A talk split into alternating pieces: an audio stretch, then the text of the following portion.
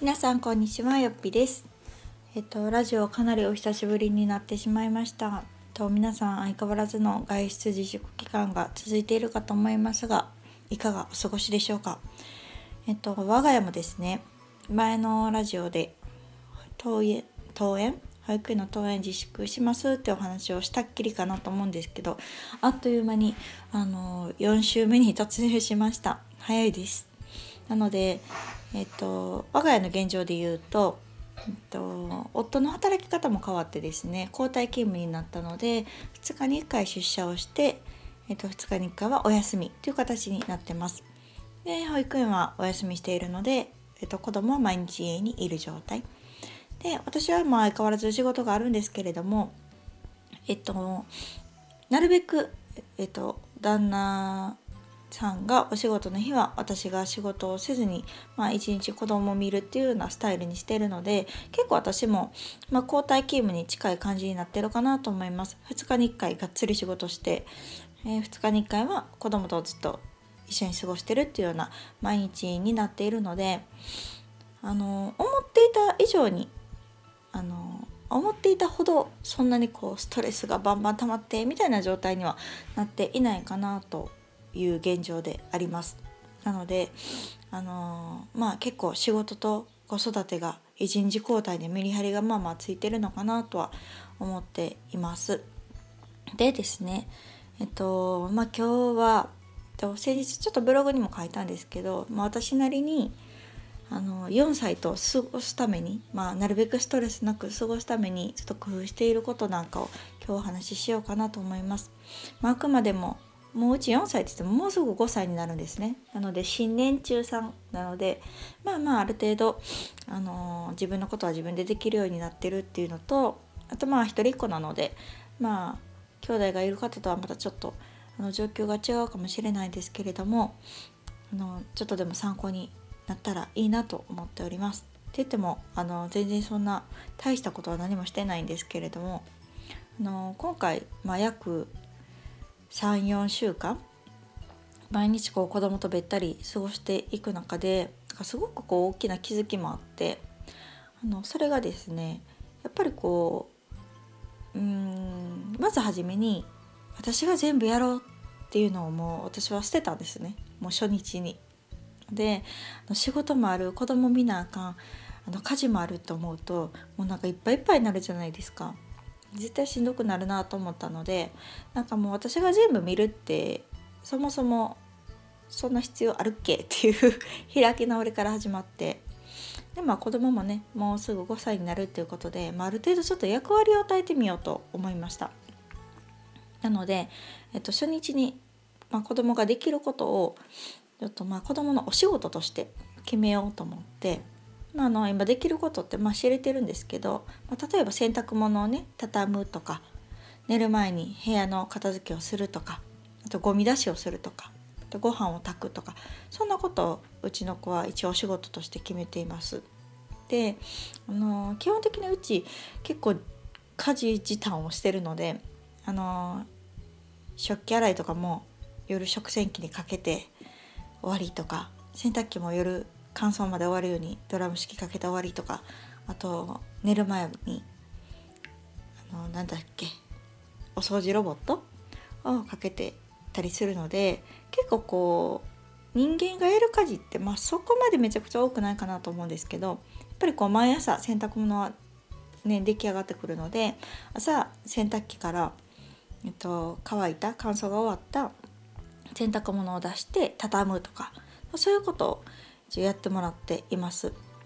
で、まあ、この効果としては結構うちはあの楽しんでやってくれててっていうのもどうしても私がこうね家でパソコンで仕事しないといけない時子供がいてもやらないといけない時っていうのがあるので、まあ、そういう時は、まあ、これはお母さんの今仕事なんだよっていうのを一応言うようにしています。まあ、それと、まあ、それでもね、まあ、構ってほしい時もあるし話聞いてほしい時もあるのであのずっとじゃあ何時間も黙ってるかっていうとそうではないんですけどななるべく私の隣に座って今はタブレットをそうそう購入したのでタブレットで勉強したりとかしています。でそれと同じように、まあ、お母さんにはこういう仕事があるっていうのと同じようにあじゃああなたにはこういう仕事があるよっていうので洗濯物畳むとかねゴミ出してもらうとかっていうのを決めています。まあ、そうすることで結構こう自分にも仕事があるっていう任されてる感がやっぱり嬉しいみたいで結構喜んでやってくれてますね。なんかこれはあの私が前前職が専門学校の教師をしてたんですけどなんかその時にちょっとこう学んだことでなんか初めて何でもかんでもまあ自分がやった方が早いしあの私は任すっていうことがあんまりできなかった人間だったんですね。任せる人に任せるっていうのをあんまりしてこなくて結構自分でやってきたタイプだったんですけれどもその教員時代にあのやっぱり生徒に任した方がいいよっていうのをすごく先輩とかに言われてまあうまくいくことばっかりじゃないし、まあ、フォローもね結構大変だったりするけれどもやっぱりこう任されるってすごく嬉しいことだよって言ってもらったのを機にですね結構こう生徒に任せるようになったんですね。であなたはじゃあ学級委員ねとかあなたはこのグループのリーダーねとかっていう風にあの任せることでなんか本人たちがすごくやる気になったりとかうんなんかこう頼りにしてもらってる感とかっていうのが芽生えてですねなんかすごく自主的に動くようになったっていう経験があったので結構子供にもなんかあんまり子供扱いせずにうん、なんか仕事になってもらおうっていうスタンスで今います。うん、なので、まあ、もちろんね全部が全部こうあのご機嫌にやってくれる時ばっかりじゃないので、まあ、そういう時は別に無理にさせないんですけど、まあ、あのなるべく本人のやる気をそがないようにあの最近は料理にすごくハマってて包丁で人参切りたいとかね皮むきたいとかって言うんですけど、まあ、それもなるべくさせるようにうん、かなり注意力必要なんですけどねさせるようにしてますので結構なんか任せるってやっぱり大事なのかなっていうのは今この期間を経てより強く感じてますね。うん、あとはそうさあの1日のスケジュールを結構うちは時計で時計を見て一緒に決めてるんですね。でもだいぶ時計が分かるようになってきたのでなんかじゃあ何時になったらこれしようねとか何時になったらこれを終わりにしようねとかっていう風に一緒に決めてます。っていうのもなんか結構前まではなんとなくこう私の都合というか、うん、私が何かが終わったらとか、まあ、例えば料理ができたら「はいじゃあご飯食べるよ」みたいな感じやったりしてたんですね。ってなるとご飯できたって言ってもなかなか動かなかったりとかしてたんですけどやっぱりそれってねその時はもう早しって思うんですけどねなんかよくよく考えてみるとやっぱりこう私のタイミング次第で動いちゃうとそれって結局子供が何かしてる最中であることがほとんどだったんですね。例えばテレビ見てる途中とかあのおもちゃで遊んでる途中とか戦いごっこしてる途中とかっていうことがあったのでまあよく考えてみれば、まあ、確かに中断するの嫌よなっていうところに行き着きまあ、それやったらなるべくこうあの早い段階で何かを始める時にもう何時までって決めるとかっていう方がなんかお互いこうもちろんね納得して決めてるので、まあ、本人もあ確かに3時に終わるって約束したなって思いがあるので結構スッとやめてくれたりするんですね。うん、なんかそれが、うん、今かなり楽になってるポイントかもしれないです。あの時計を見て何時になったら何をするっていうのを結構スケジュールをガチガチに決めるわけじゃなくってあの親子で話し合って決めるっていうのが結構大事かなと思います。で最後にですね、えっと、次の日の楽しみを前日に決めておくっていうのもやってます。って言ってもあの全然大したことじゃないんですけどあのうちは今結構ベランダが大活躍してくれてましてベランダでお菓子食べたりとかジュース飲んだりとかしてるんですけど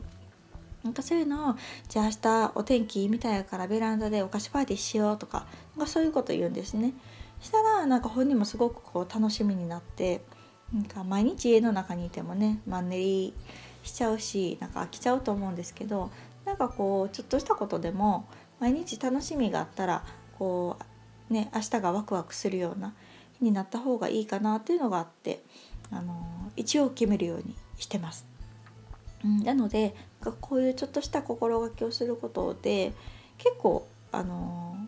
あまりストレスなく私はできてるかなと思っております。とはいえね面白いこともいっぱいあるし大変なこともいっぱいあるんですけどでもまあまああのベランダで仕事する時もあるし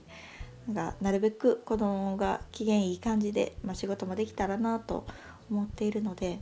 なんか変わったノマドワークをしてますがやっぱりね、あの、今私ができることって本当家にいることぐらいしかできなくって